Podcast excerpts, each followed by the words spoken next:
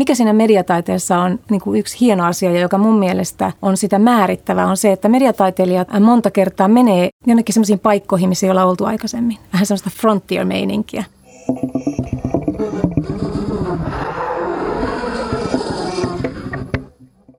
Mä oon siis kahvilla täällä äh, Oulun kylän fantastisella puukoululla.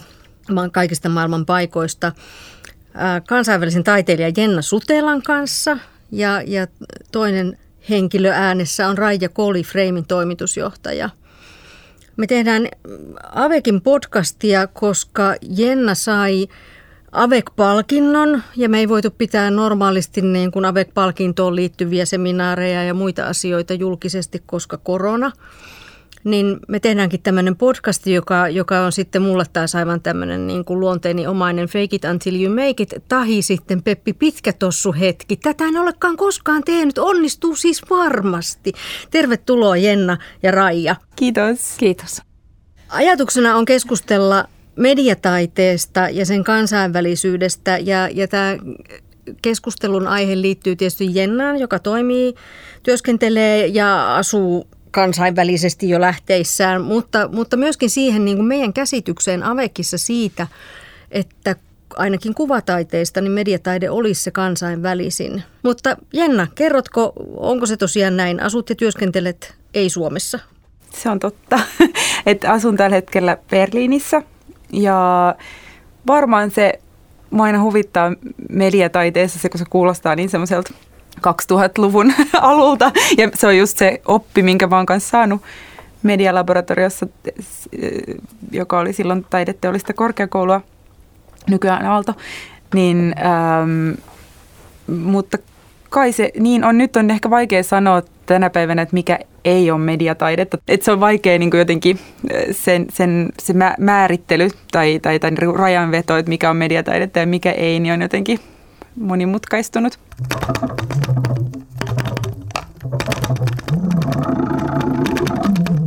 tietyllä tavalla sun taide, Jenna, niin sehän, sehän niin kuin yhdistää tosi paljon niitä erilaisia mediataiteen alueita, mitä on tullut. Eli ne, jotka ei ole päässyt esimerkiksi Avekin sivulta katsomaan holobionttia tai jotain muuta, niin kannattaa googlata Jenna Sutela ja hänen nettisivulla on aivan fantastiset täytteet näistä, näistä teoksista. Ja, ja mä, mä oon nyt ruvennut kutsumaan sitä, koska olen tämmöinen leipelöinti-ihminen, minimalistiseksi skifiksi. Se on ihan hyvä kuvaus. ja just ne, ne erilaiset, tai, tai jotenkin teknologia on aika monessa työssä läsnä esimerkiksi koneoppimisen muodossa tai, tai, äh, tai just ne, vaikka video on usein se formaatti lopulta, niin sitten äh, niissä prosesseissa on just kaikenlaista tuollaista tietojen käsittelyä tai, tai on nyt viime aikoina ollut vaikka appi, niin kuin mobiiliäppi ja, ja sellaista, että, että tavallaan se on aika laaja skaala ja sitten toisaalta on niin kuin ihan perinteisiäkin installaatioita, niin kuin esineitä ja näin, että, että joo. Toi on, toi on kiinnostava toi muuten toi yksi kanava tai toi esittäminen ja näyttäminen, koska se yksi mediataiteen ja elokuvan välinen hän ero olisi se, että mediataidetta esitetään usein galleriassa tai museossa. Että se on mm, vaikka useammalta näytöltä. Että se ei nimenomaan aina sovellu siihen elokuvateatteriesittämiseen tai siihen televisioesittämiseen. Joskin tosi monet mediataiteilijat tekee teoksia, joita ei voi, niin kuin, että mikä se on se elokuvan ja mediataiteen välinen ero, niin sitä ei kyllä siitä helposti näe. Ja sitten ehkä sun teoksissa on tosi kiinnostavaa myös niin kuin ne materiaalit, joita sä käytät. Että kuka oppii, niin kuin mm. mistä se kone oppii sitä, että sä oot siirtynyt sinne ähm, äh, kaukaisiin, kaukaisille planeetoille tai käytät semmoisia materiaaleja, äh, jotka onkin eläviä materiaaleja. Kyllä, ja aika usein niissä teoksissa on joku tämmöinen sattuman mahdollisuus tai just se, että on bakteerit mikroskoopin alla, jotka, jotka sanelee jotain prosesseja tai, tai näin, että siinä on niin kuin, joo, ne on niin kuin aika usein semmoisia eläviä jotenkin ne, ne materiaalit, josta ne työt koostuu.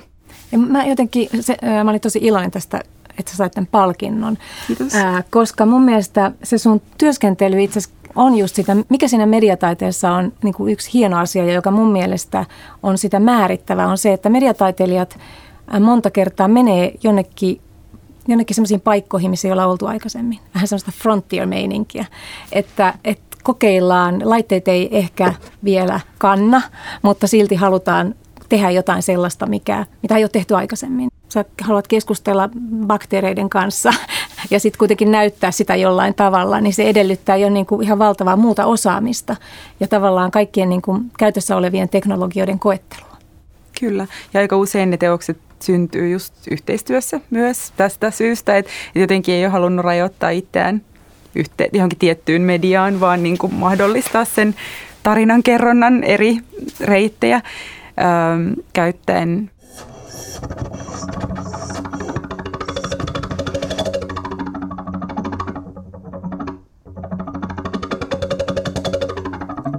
Miten Jenna, miten sä oot päätynyt Berliiniin työskentelemään ja mitä, mitä tuommoinen niin ei-Suomessa työskentely, onko sillä sulle jotain niin kuin merkitystä siihen, että sä työskentelet nimenomaan Berliinissä?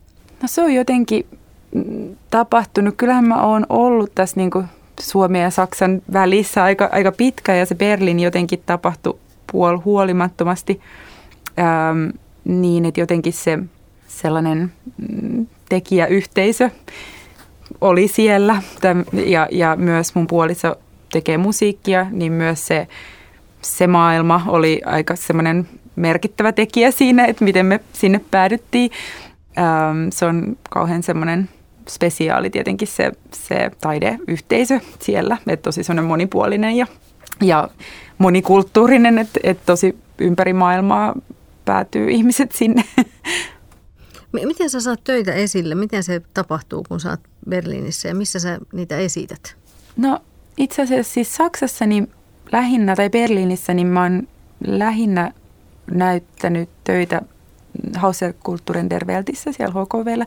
Että siitä on tullut semmoinen jo jonkin aikaa sitten semmoinen jatkuva suhde niiden kanssa, että et ehkä se on, se on taas ollut semmoinen sen tyyppinen institutionaalinen konteksti, joka on sopinut hirveän hyvin mun semmoiselle aika tutkivalle tekemiselle ja, ää, tai semmoiselle tutkimuslähtöiselle tekemiselle, niin se on ollut sellainen mun jokseenkin vakkari, semmoinen paikka siellä Berliinissä, jossa mä oon näyttänyt juttuja tai tehnyt juttuja. Joskus ne on ollut tosi esitysmuotoisia, joskus jotain, niin kuin nyt hiljattain heillä oli tämmöinen digitaalinen alusta, mihin mä tein semmoisen pienen videon. Muuten niin musta tuntuu, että, että se, vaikka Saksassa ollaan oltu, niin sitten tekeminen on kuitenkin hajantunut vähän ympäri maailmaa. Että et mä oon esimerkiksi tehnyt just kaksikin residenssiä Lontoossa, jossa Rajakin on ollut pitkään, niin äh, ensin Spaceissa ja sitten tota, äh, Somerset House Studiosilla pari vuotta sitten. Niin jotenkin aika paljon siellä Briteissä on ollut kaikenlaista ja, ja sitten kyllä aika ympäri Eurooppaa ja Jenkeissä. että Berliini on ollut semmoinen semmoinen tukikohta, mutta myös sen takia, että kun se, se on se, se taidemaailma siellä niin kansainvälinen, että, että tavallaan sitä kautta on sitten tullut monia muitakin juttuja, että ei pelkästään siellä Saksassa tai Berliinissä. Mutta. Tuo kysymys siitä, että miten niin kun taiteilija pääsee ulkomaille esittämään, on tietenkin sellainen niin kuin Rubikin kuutio, jota jonka kaikki haluaisi ratkoa. Ja meidän kyselyt, kyselyissä ollaan päädytty sellaiseen tulokseen, että kaksi asiaa on ylitse muiden. Toinen on se, että lähtee ulkomaille opiskelemaan. Että sä teet vaikka kandin Suomessa ja sitten sä lähdet tekemään maisteria jonnekin. Ja toinen on se, että lähtee residensseihin, lähtee hyviin residensseihin, joissa, on, jossa, jossa tehdään verkostointia. Öm, ja mä etsin sun CVtä internetistä, mutta en löytänyt.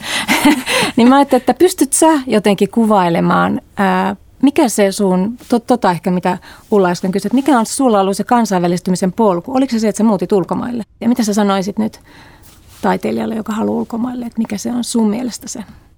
No noin molemmat on tosi hyviä reittejä, tietenkin just opiskelu tai residenssit ja mulla se on ollut enemmän ne residenssit sitten, että sen lisäksi, että siellä Lontoossa on ollut, niin sitten sit mä tein sen Pariisin sen siteen, mikä on ehkä vähän semmoinen des Arts residenssi, mikä on ehkä vähän semmoinen enemmän hands-off-tyyppinen, kun sitten taas nämä Space ja Somerset House Studios oli todella niin kuin hyvin verkottuneita instituutioita sinänsä.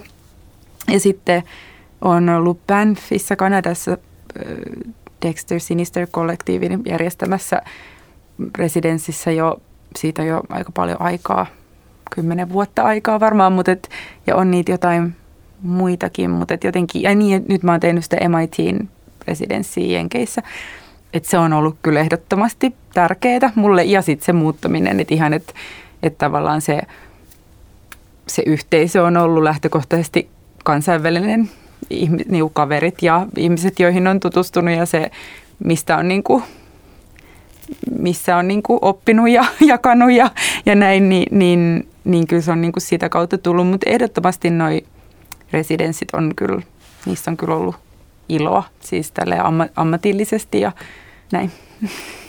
Mä, mä kysyn nyt tälle tonttuna täältä elokuvataiteen puolelta, että mitä se tarkoittaa semmoinen residenssi, että mistä me nyt puhutaan, että onko se joku parantola, jonne mennään nukkumaan vai mikä tämä on? Se on hyvä, että esität tuon kysymyksen, koska se on ihan todella keskeinen taiteen, taiteilijoiden ää, työskentelytapa.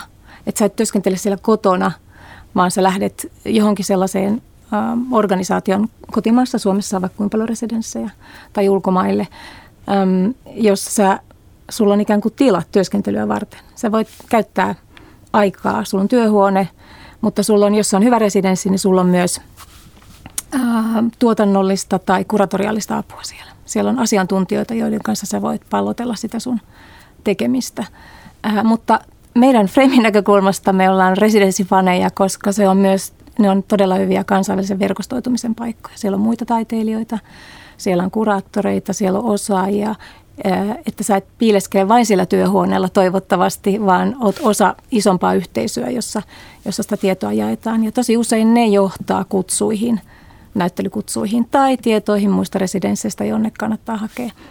MIT-residenssihän on niin kuin huippuresidenssi. Banff on tosi hyvä residenssi. Että tuossakin mm. näkee jo sitä polkua, jolla sä oot alkanut joista residensseistä ja ikään kuin pääset etenemään sellaisia, jotka on hyvin rahoitettuja ää, ja erittäin niin kuin, arvostettuja ja, ja erittäin hyvä verkostoitumisen paikkoja jälleen. Mä ajattelen äh, Freimin näkökulmasta, että, että miksi puhutaan kansainvälistämisestä ja se on meidän tehtävä. Että sehän ei ole mikään niin kuin itseisarvo. Ei, ei kenenkään tarvitse ryhtyä kansainväliseksi taiteilijaksi, vaan silloin mä näen, mä näen, että sillä on välinearvoa. Äh, se voi äh, johtaa rahaan, niin kuin se johtaa toimeentuloon, koska Suomi on pieni maa ja meillä on pienet markkinat ja pienet mahdollisuudet, mutta kun sä lähdet ulos Suomesta, niin siellä on potentiaalisia yhteistyökumppaneita. Ja siitä tulikin mieleen, että kun mä katson sitä sun CV, tästä iMagma-projektia, mm. joka oli tilausteos, jonka Moderna Museet Ruotsissa, Tukholmassa ja toi Serpentine Gallery Lontoossa tilasi sulta. Kaksi aivan huippuorganisaatiota kuvataiden maailmassa. Niin kerro vähän siitä, miten se hanke lähti liikkeelle, miten sä, miten sä onnistui? niin, no se oli kyllä tosi poikkeuksellinen. Se taisi lähteä Mä olin jonkun verran, tai mä olin silloin alun perin saanut kutsun sinne Serpentine Galleryin järjestämään Serpentine Marathon-tapahtuma, joka on semmoinen vuosittainen niin kuin keskustelu- ja esitysmaratoni. ja siitä on siis joitain vuosia. Ja sitten jotenkin sen kautta alkoi, kun siellä oli teema, mikä se oli? Se oli just niin kuin tämmöinen niin kuin Ghost in the Machine-tyyppinen niin kuin kone äly ja vaihtoehtoiset älyt tyyppinen teema. Ja sinne mä sain sitten niinku kutsun silloin ja sitten sitä kautta alkoi semmoinen keskustelu Serpentinin kanssa tai jotain, että mä tein sitten johonkin tapahtuman muotoisiin juttuihin jotain esityksiä tai äänijuttuja. Ja sitten mä luulen, että se Ben Vickers, joka on siellä Serpentinilla nimenomaan vastaa näistä digitaalisista hankkeista ja digitaalisista komissioista, niin he ol, hän oli jotenkin mukana jossain tämmöisessä niin kuin komiteassa tämän näyttelyn tiimoilta siellä Moderna Museetissa, joka ää, nimi oli Mad Muses ja, ja se käsitteli niin kuin tämmöisen taiteen ja teknologian historiaa ja nykypäivää. Ja sitten jotenkin sitä kautta varmaan oli alkanut se keskustelu tämmöisestä tuplakomissiosta, että et, et olisi jotain niin kuin fyysistä sinne Moderna Museettiin, mutta sitten jotain digitaalista tälle Serpentinin alustalle. Niin sitten se niin kuin, tätä, tämä varmaan oli se reitti ja se oli tosi poikkeuksellinen komissio myös, koska siinä oli tämä, no mä olin tehnyt aikaisemmin itse asiassa Kiasmansia Ars-näyttelyyn tai Ars Plus näyttelyyn niin joitain vuosia sitten sen Cut Machine Poetry-teoksen, jossa ikään kuin, kun se oli myös digitaalinen komissio, mutta sitten jotenkin äh, halusin kääntää sen, sen niin, että oli tämmöinen fyysinen kombucha-kulttuuri, joka, joka toimi sitten sen niin kuin tietojen käsittelyn äh, semmoisena siemenenä tai pohjana. Ja sitten, siinä oli tavallaan ollut jo sellainen tapaus, jossa, jossa oli jotain digitaalista ja jotain fyysistä, niin sitten sit tuli semmoinen tosiaan semmoinen laavapää yhteisö. Teoksen nimi on siis? Ää, iMagma tai iMagma. iMagma. Ja, se tulee I Chingistä. Ja sen löytää App Storesta. Ja 14. lokakuuta kannattaa avata App Storesta iMagma ja, ja ruveta ottamaan ennustuksia Jenna Sutelan laavapäiltä. Kyllä. Ja tämä on vuosi 20. Et sitten jonain toisena vuonna tämä ei ehkä toimi enää, jos tämä podcasti on jossain interwebsin syvyyksissä vielä silloin.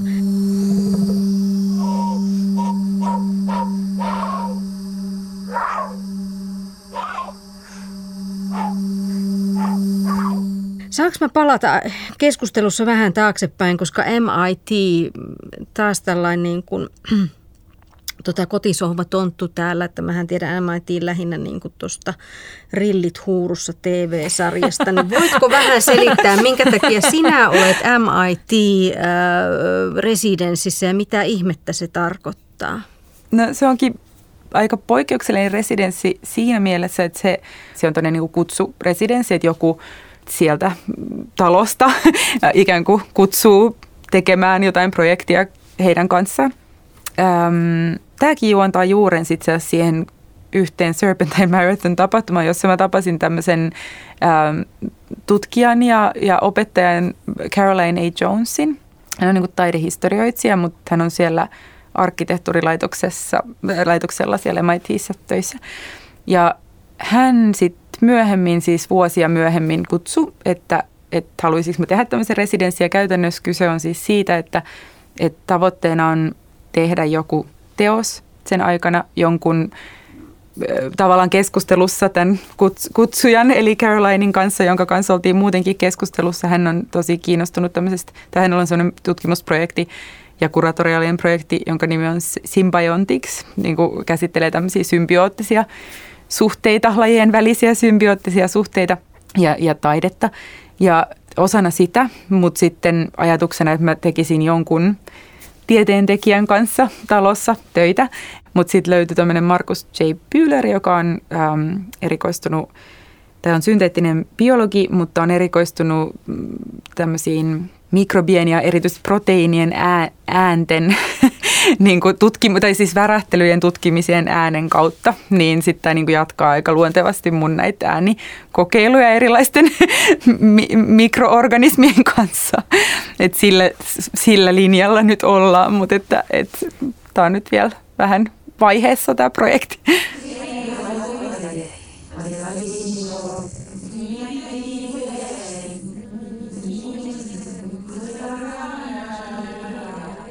Miten hyvin tämä Jennan polku on, on kenties niin kuin sellainen polku, miten, miten muutkin kansainvälistyy. Sanoit tuossa aikaisemmin, että kansainvälistyminen ei ole itseisarvo, vaan, vaan että sillä on niin kuin välinearvo, joka, joka on mun mielestä juurikin hyvin sanottu, että eihän tässä nyt kukaan sen takia tee, että, että haluaa, tai ehkä joku tekeekin, mutta... Tämä kansainvälistämisellä on välinearvo, mutta, mutta mä sanon, mainitsin vain sen toisen. Mä sanoin, että raha. mutta sillä on toinenkin arvo. Ja se on tietenkin se, että, että mikä kuuluu myös näistä sun, sun tota, kuvauksista, että, että tota, Suomi on pieni maa, kaikki on, kaikki on jostain kotosin ja kaikki on niin kuin ikään kuin lähtökohtaisesti paikallista. Ää, mutta taide tietenkin ei mitään kansallisia rajoja tunnista ja ne vaikutteet on aina, ei niin kuin vaan jonkun kansainvälisen rahoituksen myötä, vaan aina niin kuin, taiteen kehitys perustuu siihen, että, että eri puolilta toimivien taiteilijoiden ajatukset ja tekemiset kohtaa. Ja se mun mielestä myös tulee tässä sun, sun tota esimerkkeissä hyvin esille, että, että menemällä ulkomaille ja tapaamalla muita kollegoita tai sun tapauksessa tietenkin tutkijoitakin, niin sä voit viedä sitä sun taiteen tekemistä eteenpäin. Et se, silloin niin kuin, se on niin kuin e-, erittäin suuri niin taiteen ää, kehittymisen arvo, niin kuin taiteen kehittymisen arvo myös freimin näkökulmasta. Että ei vain se, että taiteilija tulisi paremmin toimeen, vaan loppupelissä, että tulee kiinnostavampaa taidetta koko ajan. Taide kehittyy sillä tavalla.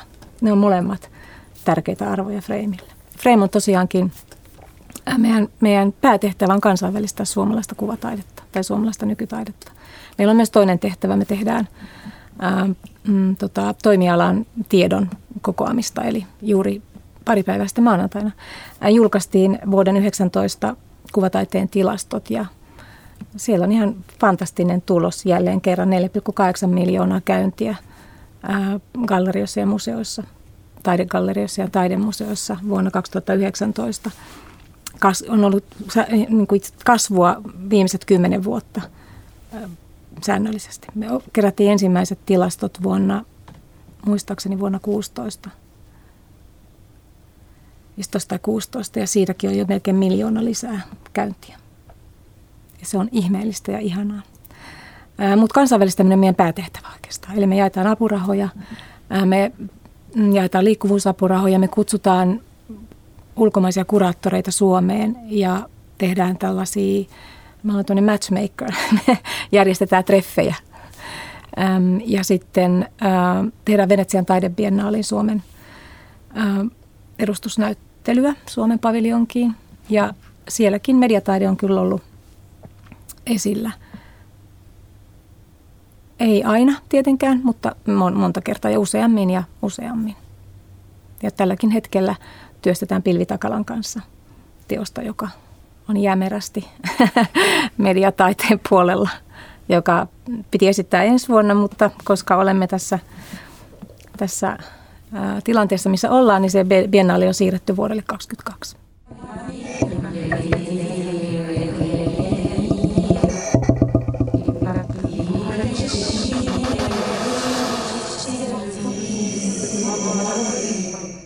Meillä on tullut tässä keskustelun aikana tällaisia termejä esille kuin galleria, no kyllä minäkin ymmärrän mikä galleria on, mutta, mutta sitten niin kuin galleristin käsite ja kuraattorin käsite ja komission käsite, niin voiko Raija avata vähän, että mitä nämä on, koska mullehan tuli tällainen, mun maailmaani iskeytyi tällainen tieto, kun Mika Vainion näyttely on tuolla tällä hetkellä menossa Kiasmassa ja siellä sitten näyttelyn yhteydessä Utameta Bauer Singaporen nykytaidekeskuksen johtaja sanoo, että jos totta puhutaan, jos taiteilijalla ei ole kansainvälistä galleristia, ei häntä oikein ole olemassa.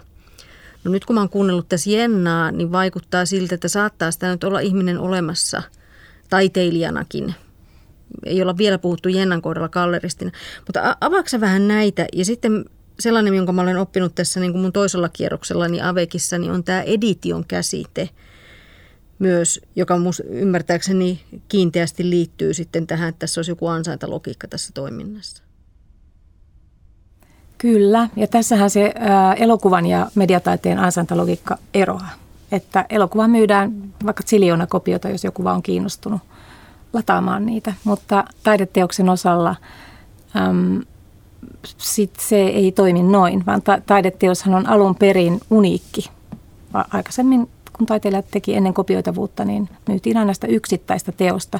Ja siitä saattoi olla, sitten kun ruvettiin tekemään vedoksia myöhemmin, niin sitten myytiin vaikka viisi siitä editiosta, tehtiin viisi editiota, viisi vedosta siitä samasta teoksesta. Nyt kun ollaan täällä loputtoman kopioitavuuden maastossa, niin edelleen sitä kopioiden määrää rajoitetaan niitä teoksia ei koskaan myydä. Tai siis totta kai varmaan joskus voidaankin myydä, mutta se tavallaan taideteoksena sen, se taideteos pysyy sillä puolella, että, että niiden, vaikka sä voisit tehdä, Jennan töistä voisit tehdä miljoonia kopioita, niin niistä tehdään vain...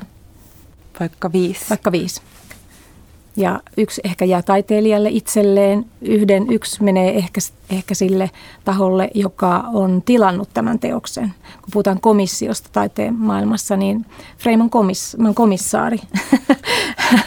Me komissioidaan, eli tilataan teos pilvitakalalta Venetsian taidebiennaaliin. Ja näin, näin tässä varmaan Moderna Museetin ja, ja tota, Serpentine Galleryn kohdalla oli, että he tilasivat sulta teoksen. Ää, jossa määriteltiin varmaan sopimuksessa ihan, että kuinka monta kappaletta niitä on sitten, kun se valmistuu ja että se teos jää sulle. Tekijän oikeudet jää tietenkin aina taiteilijalle, mutta, mutta Venetsian tapauksessa myös koko teos jää taiteilijalle. Mä en tiedä, miten tämmöisessä, että me, päätyykö se sitten näiden molempien organisaatioiden kokoelmiin. Ää, ei, että se on tällä hetkellä mun Oma. omaisuutta. Mm.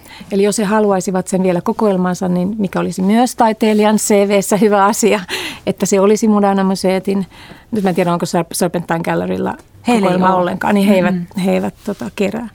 Niin, niin kuin ei Framekään tee. Me ei, me ei tehdä mitään. Me, me ei voida tehdä sellaista, ko, kokoelmien ylläpitäminen on iso ja kallis projekti, että se on just sitä museoiden tehtävää. Niin silloin Jenna voi näitä teoksia myydä museoille tai keräilijöille tai muille. Ja tämä on tämmöinen, tämä taiteilijan CV muodostuu monista asioista. Se muodostuu, tai taiteilijan maine. Se CV on oikeastaan vähän niin kuin maine, mainekartta, että kenen, missä, missä sun näyttelyitä on ollut, miten niitä rankataan siellä taidemaailmassa eri, eri tota, arvoisiksi. Ää, onko tilattu teoksia, onko teoksia kokoelmissa – julkisissa kokoelmissa tai kerä, yksityisten keräilijöiden kokoelmissa. Ja niilläkin on erilaisia arvoja.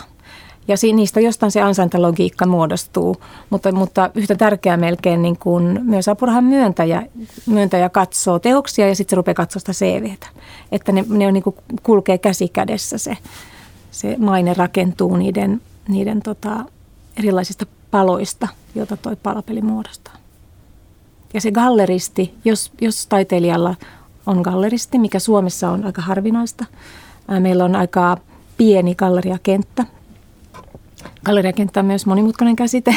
Galleriakentällä toimii yksityisiä toimijoita Suomessa, yksityisiä galleristeja, joilla, jotka tekevät kansainvälistä työtä. Niitä on hyvin vähän. Niitä on itse asiassa viisi ja sitten on paljon gallerioita, on taiteilijavetoisia gallerioita, on yksityisiä gallerioita, joiden tehtävä on vain myydä teoksia. Suomessa on muistaakseni meidän tilaston mukaan 116 galleriaa, mutta niistä kansainvälisille messuille esimerkiksi menee neljä tai viisi. Ja ne on tässä Helsingin keskustassa kaikki. Ja sitten tulikin mieleen tuosta Uta Metabauerin kommentista, että onko sulla Suomessa galleria tai ulkomailla? Ei. Niin. Ja sä oot hyvä esimerkki siitä, että siis se auttaa paljon – mutta, mutta se ei ole välttämätöntä. Ja ehkä tuo toi tapa, jolla sä teet, ää, ei välttämättä edellytä sitä, koska mediataide tosiasiassa myy, mutta se, ei ole, se on vaikeammin myytävää, sanoo ainakin nämä galleriat. Helpompi on myydä ää, maalauksia seinällä. Ja sitten mullakin on ollut se onnellinen asia tässä, että on ollut niitä kuraattoreita tai galleristeja, kenen kanssa on voinut tai kenen, kenen kanssa on voinut keskustella tällaisista asioista, jos ne tulee ajankohtaiseksi, että on niin kuin jonkunlainen semmoinen perspektiivi ja sitten se ehkä se, että vaikka on ollut jotain keskustelua joidenkin gallerioiden kanssa, niin ei ole tullut sellaista täydellistä että tavallaan sellainen galleria, joka olisi tyydyttänyt mua ja olisi samalla ollut kiinnostunut mun edustuksesta, niin ei ole tapahtunut toistaiseksi. Niin sitten mä oon ajatellut, että, että kyllähän se menee ilmankin, mutta tietenkin sitten täytyy opetella aika paljon kaikenlaisista asioista itse ja just, just niin kuin oppia niiltä galleristeilta ja, ja muilta, että mitä, miten nämä hommat menee. Ja taidetta myydään siis kansainvälisesti taidemessuilla ja sinne, sinne taiteilija ei päädy, jos ei hänellä ole galleristia. Onko taidemessut sitten jotenkin sama asia kuin elokuvan puolella on niin kuin filmifestivaalit, joilla on sitten se marketti?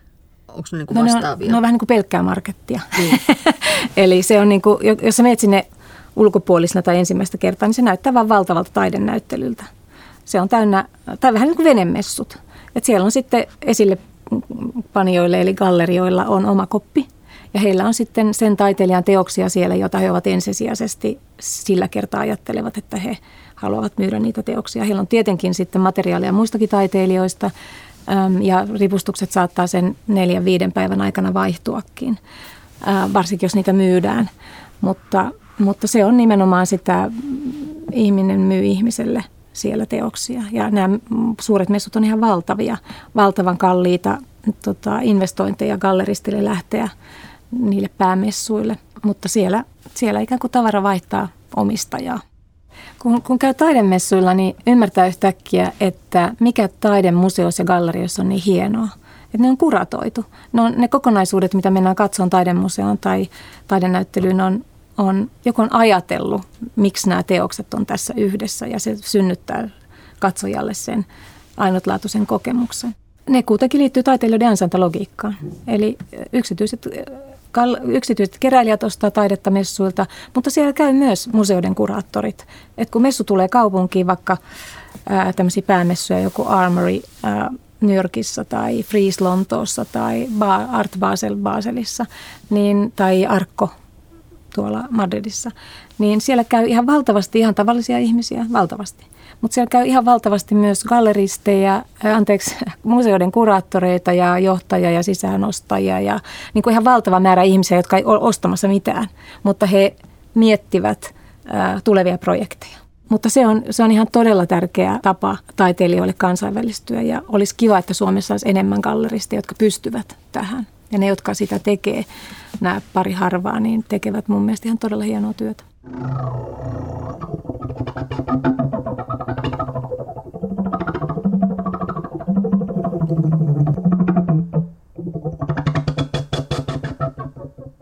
Suomi on kahden pieni maa. Meillä on pienet, pienet tota, kuvataidemarkkinat.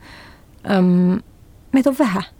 Että sitten, sitten tota, meillä on ihan hirveän paljon hyviä, korkeasti koulutettuja taiteilijoita, niin minusta on ihan ilmiselvää, että, että tota, siihen, siihen pitää meidän kaikkien satsata, että taiteilijat pääsevät tekemään työtään myös muualla.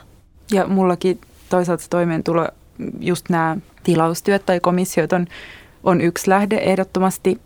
Sitten on, tai jonkun teoksen esitykset, puheenvuorot jossain ti- tilanteessa, mutta myös opetustyöt. Että se on ollut koko ajan tässä ohella sellainen juttu, mitä mä oon tehnyt nyt viimeksi siellä mm, Dutch Art Instituteissa, joka on tämmöinen kiertävä koulu. Mutta se ton tyyppisiä juttuja tietenkin sitten tulee myös, että jos on mahdollista tehdä, tehdä niitä useammassa maassa, niin se on aina hyvä, vaikka ei niissä mikään hirveän leveä leipä olekaan, mutta että et, et ton tyyppisiä juttuja on tullut tässä vuosien varrella myös tehty aika paljon. Kuvataiteilijan toimeentulo tulee tosi monesta lähteestä, jossa opetus, niin kuin muut työt on, on myös niin kuin ihan keskeinen osa. Nyt mä esitän sellaisen kysymyksen, josta mä en tiedä, saako tätä julkistaa, mutta voiko, voiko kysyä, että onko sun teoksia on kokoelmissa? No on joitain. Ähm, joskus se on mennyt niin, että, että se on ollut tilaustyö ja sitten se on jäänyt kokoelmaa. Sitten enenevissä määrin on sellaisia tapauksia, että sitten hankitaan niin kuin myöhemmin, mutta et ei, ei nyt hirveän, ei näitä hirveän paljon ole niitä tapauksia, mutta et kuitenkin on myös niin kuin videoteoksia hankittu kokoelmiin.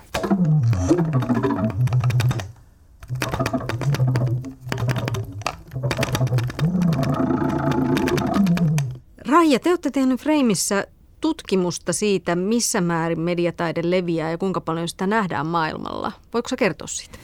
Joo, toi menee takaisin siihen, kun sä aikaisemmin sanoit, että, että mediataide on se niin kuin kuvataiteesta parhaiten maailmalla menestynyt, niin siihen ei, en osaa vastata, että onko näin, koska en ihan usko siihen itse, mutta me ollaan selvitetty, tehty kysely mediataide tuotantoyhtiöille ja taiteilijoille siitä, mikä niiden, mitkä niiden kansainväliset mm, katsojaluvut on. Ja siinä kysyttiin katsojalukuja sekä museoissa ja gallerioissa että digitaalisilla levitysalustoilla. Ja tämä, me ei ole sitä vielä julkistettu, mutta sain luvan kertoa sen luvun, eli se on puoli miljoonaa mm, katsojaa viime vuonna. Ja se muodostuu tosi erikoisesti, eli Venetsian taidebiennaalin äh, kävijät vuonna 19 oli 210 000. Ähm, Eija-Lisa Ahtilan tuotantoyhtiö eli Crystal Eye, jossa tietenkin on myös Ilpo Pohjolan teoksia levityksessä, niin on melkein 200 000. Ja se viimeinen 100 000 on sitten kaikki muut yhteensä. Mun mielestä se luku on iso, mutta se jakauma on aika jännittävä. Onhan se aika iso, kun olemme tässä oppineet, että mitä tarkoittaa editio ja on näitä yksittäiskappaleita, että ei olekaan samantapaista digitaalista levitysalustaa kuin esimerkiksi elokuvilla on. Että tämä tarkoittaa nyt vähän eri asioita kuin mitä, mitä niin kuin ajatellaan katsomiskerroista elokuvan puolella, niin kyllä puoli miljoonaa taiteelle on tosi paljon.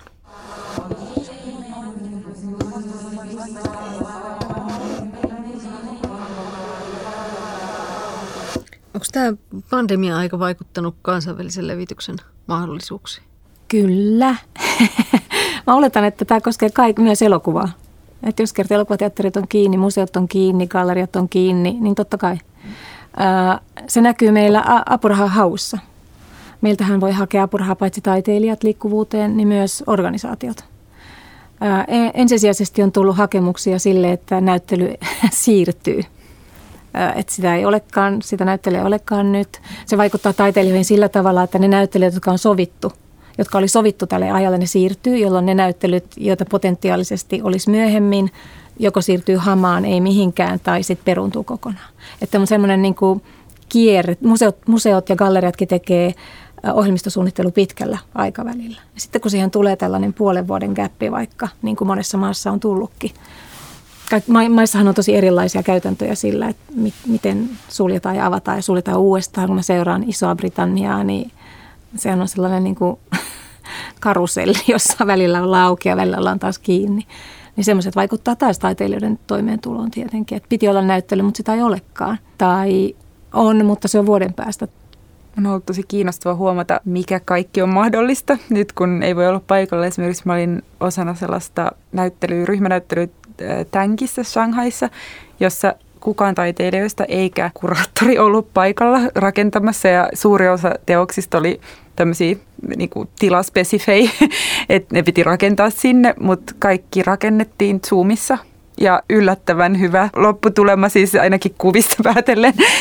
Mä luulen, että tämä korona on tekee hyvää ää, taidekentän niin kuin laiskoille käytänteille. Matkustetaan ihan hirveästi. Tämä on ihan, siis kuvataide on ihan tosi tällaista matkustusintensiivistä hommelia. Jos mennään, koska pitää olla paikalla, kun ripustetaan ja mennään avajaisiin ja, ja on aivan mun mielestä ilmiselvää, että nyt kun ollaan jouduttu, tämä oli hyvä esimerkki, tämä sun ripustusesimerkki, ää, nyt kun on jouduttu, niin käy ilmi, että se on mahdollista. Että on varmasti, edelleen uskon itse, tosi, pidän tosi tärkeänä, että ihmiset tapaa toisiaan. Ja mä en ikinä usko, että Zoomilla ratkotaan niin kuin luottamussuhteiden ja yhten, yh, niin kuin yhteisymmärryksen ää, tota, syntymistä, mutta täytyykö sitä ylläpitää joka kerta niin kuin fyysisen läsnäolon kautta, niin siihen mä taas en usko. Mutta se on semmoinen tapa. Kyllä se selkeästi näyttää siltä, että tämä uhka on jossain toisessa päässä myös mahdollisuus. Ja, ja tietysti niin kuin tämän pandemian aikana kaikki ilmastonmuutokseen liittyvät kysymykset on lakastu syrjään, mutta yhtä aikaa tässä on tehty jo niitä ratkaisuja, joiden tulemiseen muuten olisi mennyt ihan hirveästi aikaa. Mä oon kanssa ihan samalla linjalla. Ja sehän oli kiinnostava se kevään, kevään kun mentiin kiinni, niin juurikin se Venetsian, se, sehän oli tavallaan se ensimmäinen kuva, kuinka Venetsiassa ve, vesi puhdistui – niin sehän on mun mielestä jotenkin semmoinen hieno kuva tästä, että mitä yhtä aikaa kun ihmiset sairastuu, niin vesi puhdistuu.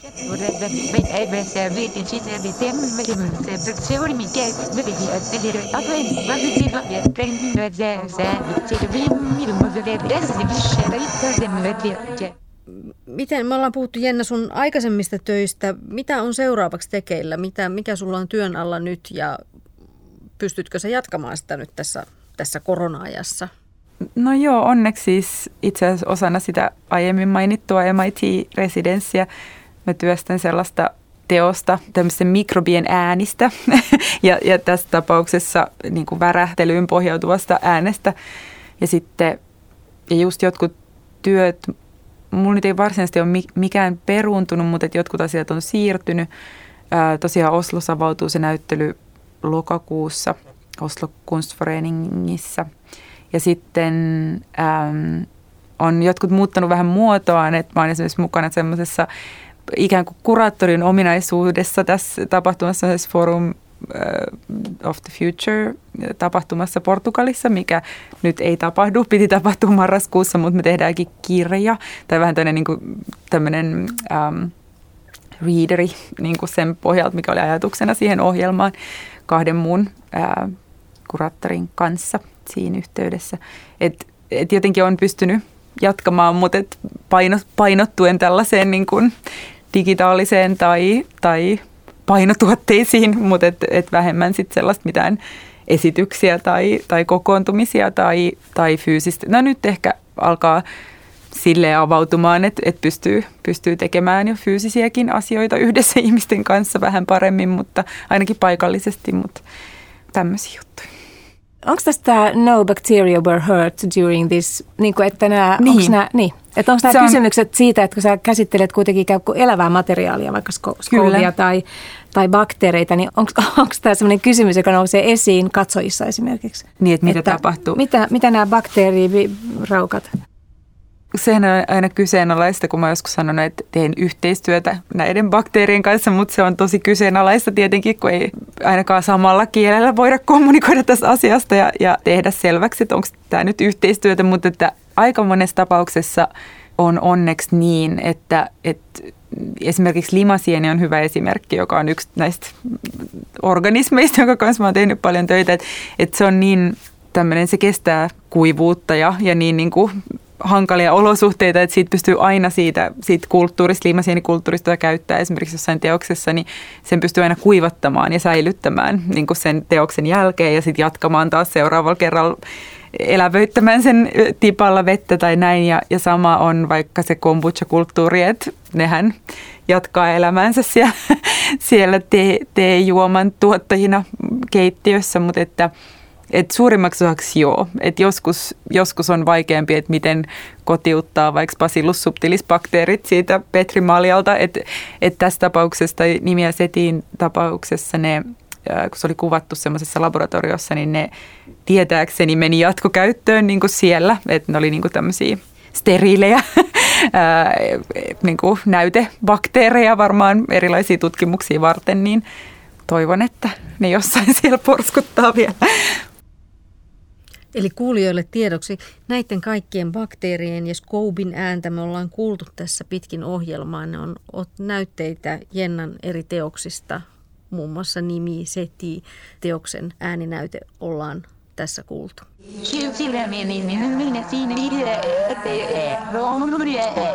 Kiitoksia teille, Jenna ja Rai. Kiitos. Kiitos. Kiitos.